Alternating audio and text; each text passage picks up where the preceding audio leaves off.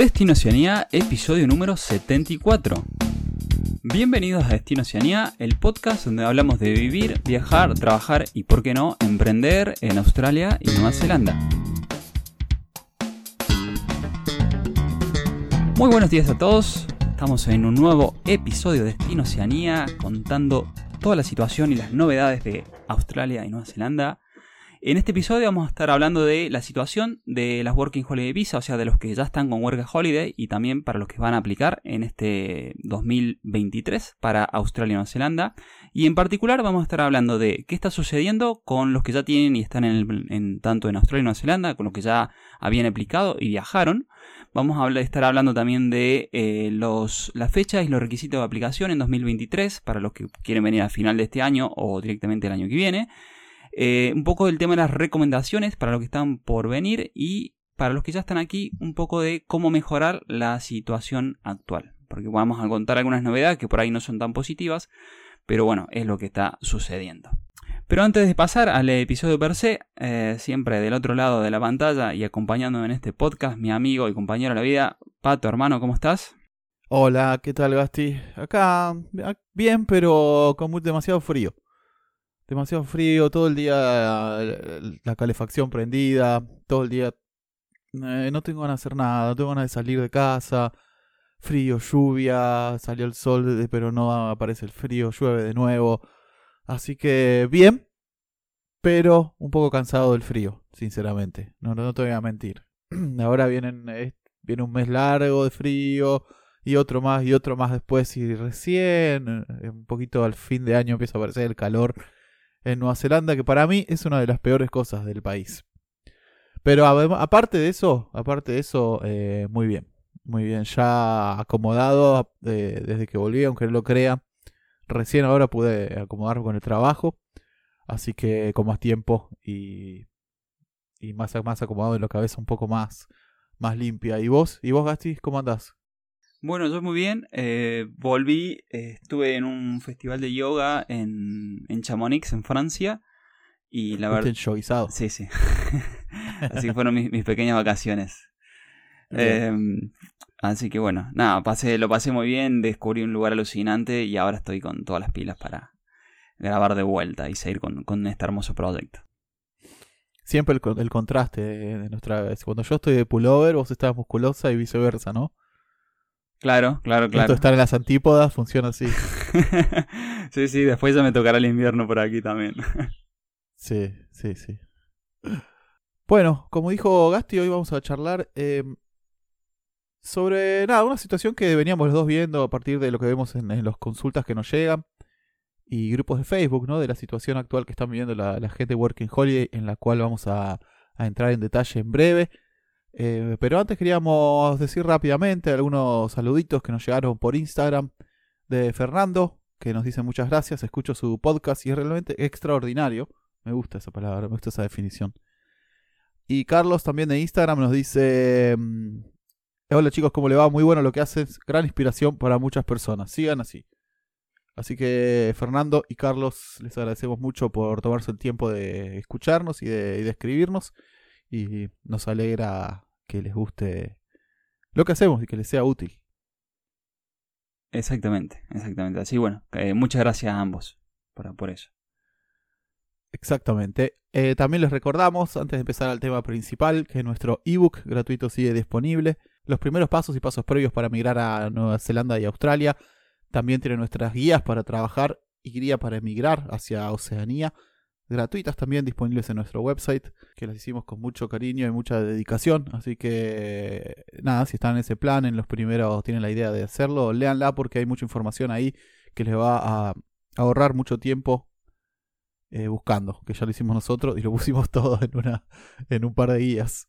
Sí, y en esas dos guías, que son dos posts bastante largos, también están enganchados, diremos, los episodios relevantes de cada una de las cosas que hablamos.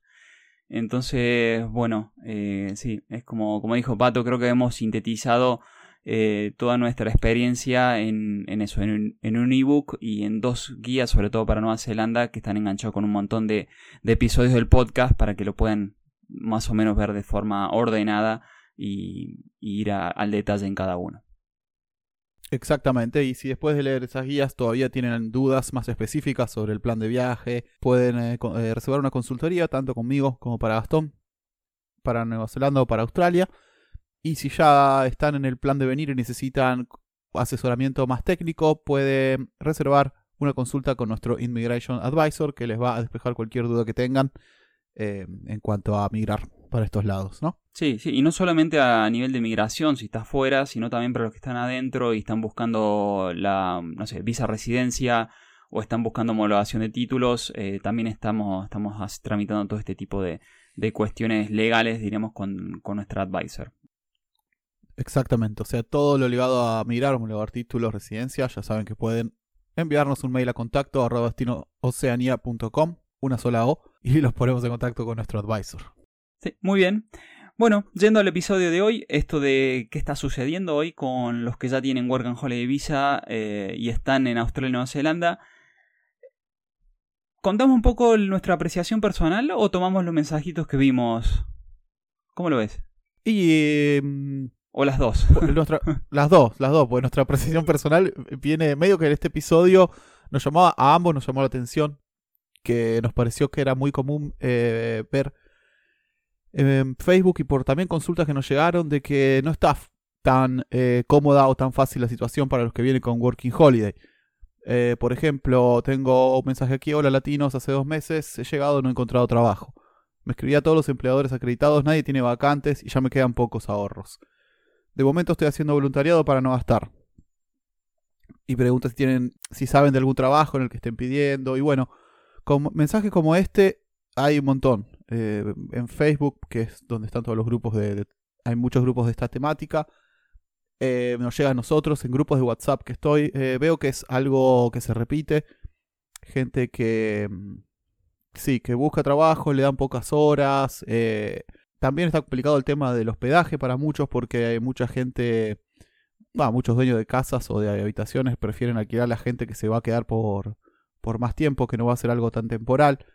Entonces, nada, queríamos eh, analizar un poquito esta situación a partir de estos mensajes que vimos y de lo que vemos diariamente y darle algunos eh, un par de consejos o lo que creemos que les puede servir para, para surfear esta, esta ola que para mí es temporal. Eh, y podemos empezar por los motivos que, por los cuales creemos que esto está ocurriendo. ¿Te parece, Asti? Me parece bien. Sí, sí. Creo que en ambos países no son ajenos a lo que está pasando a nivel mundial que estamos realmente a nivel mundial estamos viendo prácticamente una recesión económica y que afecta obviamente a la situación de, ambos países, ¿no? Entonces, en general, y creo que como paraguas de ambos, eh, es una de las causas por lo cual no, no, se dinamice tanto la economía como anteriormente.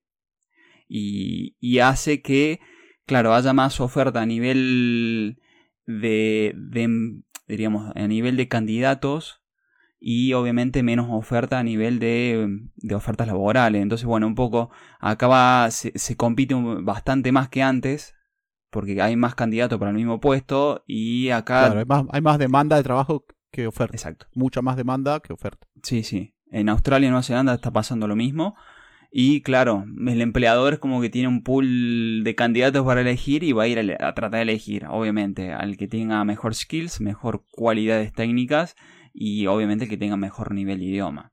Entonces, bueno, para el Work and Holiday se complica porque sabemos que la adquisición de ese, de ese segundo idioma, diríamos del idioma inglés y manejarlo de una manera fluida no es tan rápido ni es fácil. Eh, entonces ya como que no solamente competís contra otras Work and Holidays, sino que también con la gente que ya vive ahí, ¿no? Contra los... Sí, también está el, mm. el otro tema de la temporalidad, que bueno, algunas visas como la de México o la de España tienen un máximo de tres meses para trabajar en un puesto y ya tienen que irse a otro, tienen que cambiar de trabajo o simplemente eh, los empleadores saben que los working holiday o los, muchos son backpackers que le dicen o, lo que sea, tienden a moverse mucho. No tienden a quedarse mucho tiempo en el mismo, en el mismo trabajo. Y ese es otra, otro factor que también puede hacerlos dudar en cuanto a contratar a alguien con Working Holiday, ¿no? Eso de la, de la temporalidad y que, que se mueven tanto. O sea, que capaz que no es así. Uno capaz que está buscando y dice, me quiero quedar acá. Pero bueno, en la, en la mente de, de un empleador de acá, capaz que no quiere arriesgarse a todo lo que conlleva entrenar a alguien, para que después se, se vaya a los tres meses. Entonces eso es algo que también juega en contra cuando buscas trabajo con una Working Holiday. También hay otro factor, gasto importante, que este año hay el doble de, de Working Holidayanos que, siempre, que en toda la historia, digamos. O sea, hay el doble de demanda de trabajo para backpackers que otros años. A eso también se le suma, como saben muchos de Working Holiday se dedican a trabajos de horticultura, que fue un año con muchas inundaciones, con muchos desastres naturales y un montón de cosechas se arruinaron, sobre todo en la parte de los kiwis, que es al norte del país, que era una fuente de trabajo para un montón de, gente con working holidays o trabajadores temporales. A eso también se le suma, como habíamos hablado en episodios anteriores, que los portantes de Seasonal Visa que quieren aplicar a visas en el campo o en horticultura o en pack houses, por algún motivo que desconozco le están dando prioridad a los ciudadanos de acá también. Entonces todo este combo hace que, esté complicada, la, no, complicada, pero no tan fácil como en otros momentos, la situación para los que vienen con una Working Holiday, ¿no? Sí, sí, sí, sí, es así. Tal cual cuenta Pato, esta situación se replica en, Australia. Mira, voy a aprovechar para leerte un, un, posteo que fue, creo que hace 25 de junio, o sea que estamos hablando que fue hace muy poquito, este posteo. Eh, y la chica posteó en este grupo de argentinos en Australia y puso, hola gente, ¿cómo están? Estoy buscando irme de Sydney porque ya estoy hace rato y me embolo saturo, pero tengo miedo de irme y no encontrar trabajo. Y si saben de algún pueblo ciudad en el que, en el que no esté imposible encontrar laburo, gracias. Y respondieron varios, dentro de los cuales uno de los chicos dijo, toda Australia es una muerte, no te recomiendo irte de ciudad, probá bien afuera de la ciudad. Yo hace tres meses estoy en Melbourne y no consigo nada. Eh, y tres meses, che, es muy caro Australia. Sí. Tres meses es... Eh, después hay varios posteos refiriendo a lugares donde, donde hay más trabajo, en Newcastle, um, Canberra, bueno. En general lo que está pasando es un poco lo que cuenta esta chica. La mayoría, no, eh, creo que pasó siempre, la mayoría de los working holidays se quedan en las grandes ciudades o en, en Australia o se van tipo a Gold Coast, al mar y, y, hacer un poco el sueño de este, estoy viviendo al, lado del mar, ¿no? el problema es que se satura entonces de, candidatos y hay, hay obviamente... Claro, cambian de sueño, muchacho y muchacha. Sí. La playa ya fue. La playa está sobrevalorada. Eh. Te llenas de arena, viento, no, no, hay sombra. No. eh, bueno, y un poco esto. En, tanto en grandes ciudades como en lugares muy esto. Muy de, sueño de Working Holiday, de me, me, voy a esto, a la playa. Está saturado de chicos con las mismas condiciones, con el mismo tipo de visado.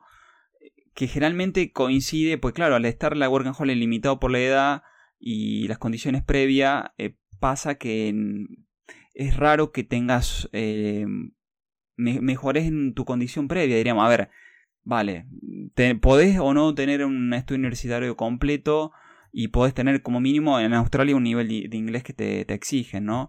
Pero realmente los trabajos que están más disponibles para Work and Holiday eh, te piden que, que, bueno, tenga un inglés medianamente fluido si no vas a trabajar de housekeeping, de, limpieza, como mucho, y eh, que sepas hacer algo técnico y lo sepas hacer relativamente bien. No sé, en construcción podría ser a nivel de carpintería, en hospitality podría ser a nivel de, de ser camarero o ser barista. Y aunque parezca simple, no es tan fácil eso. Y sobre todo esto, tener un poco de experiencia. Entonces son factores que hacen que eh, se junte mucha gente en el mismo lugar, haya menos trabajo para todos y eh, no tener las condiciones eh, técnicas para ese tipo de trabajos que son los que la mayoría te ofrecen. Y que compitas con otros chicos que están en la misma situación, ¿no? Claro, claro, totalmente. También está el tema de la, acomodación, que muchos están teniendo problemas con, con ese tema. Yo estoy en ese... Mi trabajo tiene que ver con eso, con alquilar habitaciones, casas, habitaciones y demás. Y la verdad que lo entiendo. Yo, ¿por qué voy a querer eh, dar una habitación a alguien que en tres meses voy a tener que buscar a alguien nuevo, voy a tener que poner de mi tiempo, voy a tener que, que tener la habitación vacía por una semana y voy a perder plata. Entonces, nada, tengan en cuenta eso, que eso también es, no un problema, pero es algo que está más complicado que otros momentos, como hay el doble de, gente con Working Holiday. Eh, las habitaciones subieron de precio y la gente en general le quiere, le quiere dar la, la habitación a estudiantes. Por ejemplo, los estudiantes se van a quedar un año seguro y muchos de los estudiantes aquí el Estado les paga la, la acomodación. Entonces, si tienen a alguien que seguro va a recibir la renta porque lo paga una institución y seguro va a, rentar por, por lo menos seis meses, ¿por qué le van a dar a alguien que va a estar tres meses nada más? Y que saben que es alguien con Working Holiday que va a estar medio... que no va a tener un trabajo asegurado quizás, que viene a buscar trabajo. Entonces, nada, eso es algo a tener en cuenta también, ¿no? Totalmente, totalmente. O sea, a lo, que voy es que quizás si saben que van a ir a una ciudad o donde sea, empiecen a buscar hospedaje eh, lo antes posible, antes de llegar. No llegar y empezar a buscar ahí porque van a tener que ir a vivir un hostel o un Airbnb o algo por el estilo y, nada, le va a empezar a comer los ahorros que mm. tanto le debe haber costado juntar. Sí. ¿Qué se te ocurre como caminos posibles para mejorar esa situación actual que puede estar viviendo muchos de los chicos como estamos viendo? Bueno, creo que hay muchas opciones. Primero, si conseguiste un trabajo, ya sea temporal, de, por la duración que tiene, que tenga, eh, no delires el dinero al principio, sobre todo cuando recién llegas al país, porque eh, cuando sos eh, working holiday las situaciones cambian muy repentinamente y hoy día podés estar trabajando, tenés un ingreso fijo, entonces decís, nada, ya fue, me voy a comprar esto que siempre quise tener, me voy a tomar un par de birras, me voy a comprar una tele gigante, em, no sé, eso es algo que para empezar yo no lo haría en los primeros meses. En los primeros meses yo cualquier, cada dólar que agarro lo ahorraría lo guardaría porque es muy incierta la, la experiencia Working Holiday. Hoy estás trabajando de 10, te dicen, che, bueno, necesito que vengas más mañana y de golpe te encontrás en cero, eh, teniendo que pagar un hospedaje y... Nada, yo tendría un colchoncito y cada dólar que agarro al principio lo, lo ahorraría. Eh, para empezar eso, no delirar dinero, aunque tengas ganas, aunque dijiste, che, yo vine acá a divertirme, pero la podés, qué sé yo, no estaba buena la situación de no tener eh, ni un mango. Yo me acuerdo, yo lo digo por experiencia esto porque yo lo hice. en realidad tuvimos un, cuento esta anécdota rápida, tuvimos un mal, mal cálculo con cuando terminé de, cuando me mudé desde Oakland a la isla sur, hicimos un pequeño trip de dos semanas. Eh, y calculamos, igual yo ya tenía un trabajo ya arreglado para trabajar en las cherries en, Otago. Pero llegué, me quedaba una poca, un poco de dinero y me, encontré con que tenía que pagar un depósito para la, acomodación que yo tenía que estar, que yo no sabía. Me, la habían, me había arreglado todo. La empresa con la que iba a trabajar, yo no tenía idea que tenía que pagar un depósito. Y bueno, pagamos el depósito y literalmente esto era Navidad. Teníamos dos dólares en la cuenta bancaria. Entre los dos, entre los dos. En serio. Así que le tuve que pedir plata a alguien que recién había conocido para poder comprar un pollo para comer en Navidad. estaba en crocante eh, seco, ¿no? Estábamos como esa película de Mickey, viste que cortan una oveja en cuatro y se la, se para comer entre cuatro.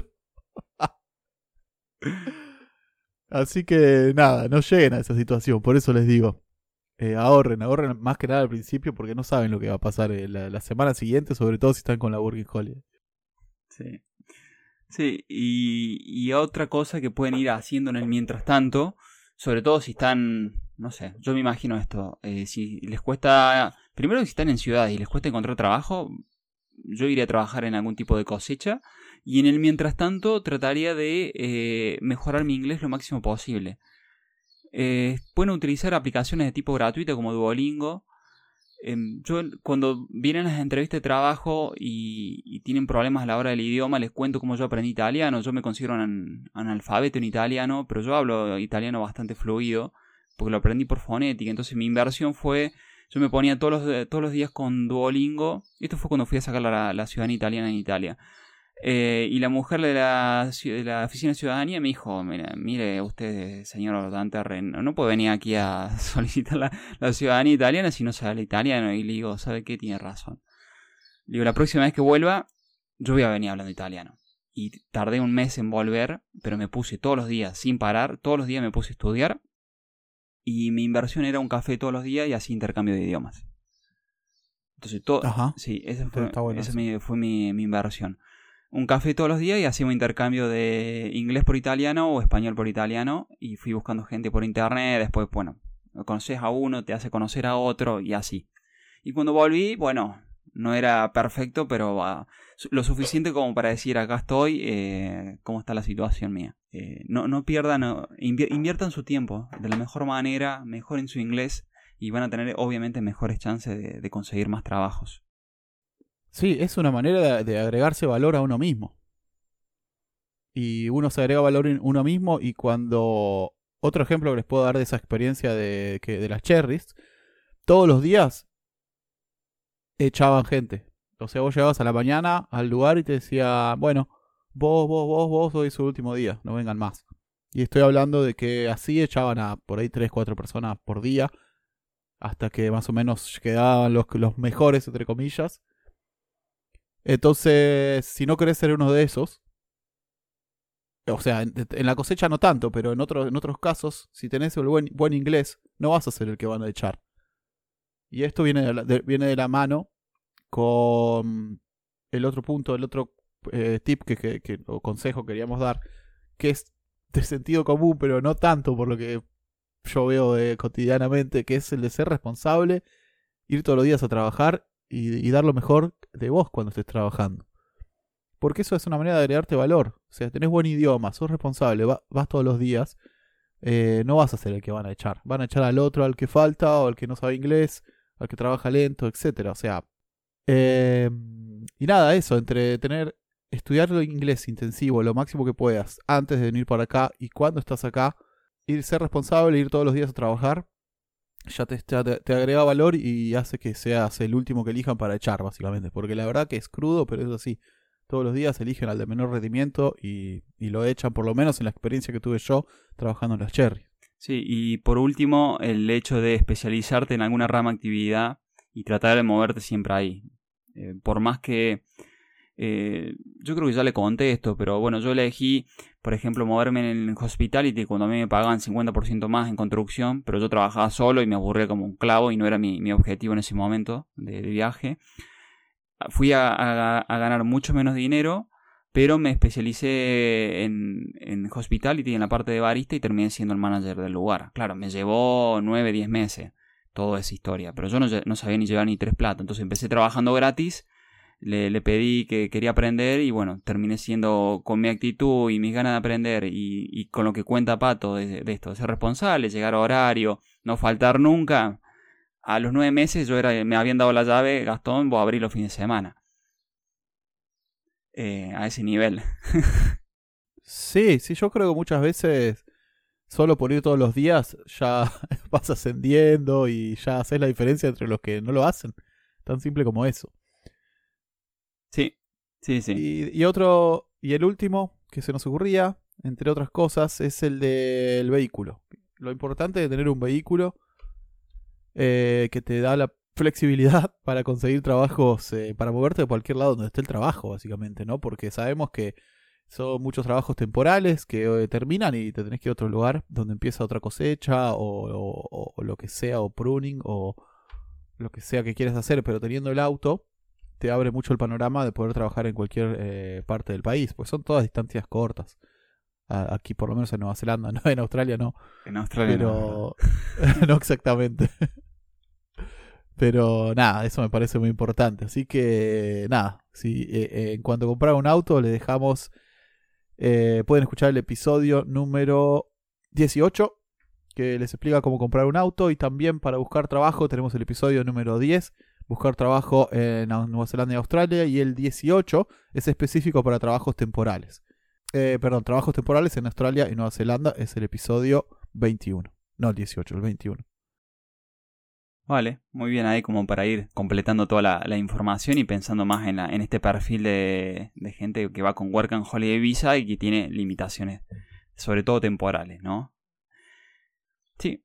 Y bueno, ya por último y pensando en los que van a venir a fin de este año o el año que viene, porque ya están en, los dos países están las fechas de, aplicación eh, para Australia y Nueva Zelanda en Work and Holiday visas eh, en Australia. En el caso de Australia se ha renovado porque casi todos los julios, o sea, no, no, no casi todos, siempre los julios. En julio renuevan la, la apertura de visados y ya te doy un poquito más de información específica de esto. Y eh, de vuelta, referido a lo que es Work Holiday Visa. Acá, por lo general, eh, se divide en dos, en dos subclases de Visa 462 y 417. 417 pasaporte italiano y la mayoría de las Em, pasaportes europeos, excepto España, que entra en la 462. Como en la. ya están abiertos para los dos países. Bueno, para la 417 no tienen cupo, pero para la 462 sí lo tienen y tienen que. Ya, las inscripciones ya están abiertas. Por lo general se terminan antes de julio del año siguiente, pero no tan rápido como la de, la de Nueva Zelanda. Ya Pato lo contará un poco más en detalle. Porque claro, la de Australia, la Work and Holiday, tiene requisitos tanto a nivel de idiomas como a nivel de estudio, que serían... Se lo vamos a dejar los enlaces, el, enlace en la nota del episodio donde pueden ir a revisar eh, los requisitos de esto, pero más o menos se los cuento muy rápidamente, que es, le van a exigir un, un examen de IELTS o TOEFL nivel intermediate, demostrable, y le van a exigir que tengan terciario completo o universitario de dos años eh, completo. Entonces, claro, reduce mucho la cantidad de, personas que pueden aplicar en ese sentido. Siempre con eh, lo que es eh, pasaporte, por ejemplo, la mayoría de los pasaportes latinoamericanos que pueden aplicar este tipo de visa, que entran en la 462, excepto que si tenés doble ciudadanía, que podría ser la, europea, la italiana, que entras con 417 y no tenés que demostrar nada a nivel de idioma y nada a nivel de, em, de estudios, que es un golazo por ese lado. Todavía, todavía es vigente. Eh, bueno, Pato, ¿querés contar un poco? pues ya, hay fecha de aplicación, ¿no? Para Work and Holiday de eh, Nueva Zelanda. Sí.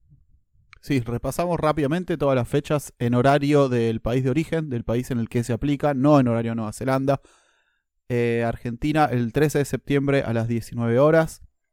Chile 18 de octubre a las 18 horas. Italia, como ya dijo Gasti antes, todo el año. En Perú el 2 de octubre a las 16 horas y en Uruguay el 1 de noviembre a las 18 horas. Así que ahí ya tienen los datos para aplicar. También tenemos un episodio de cómo aplicar con todos los detalles para que te salga. Ya saben que se arma, no es tan fácil, hay mucha gente aplicando al mismo tiempo.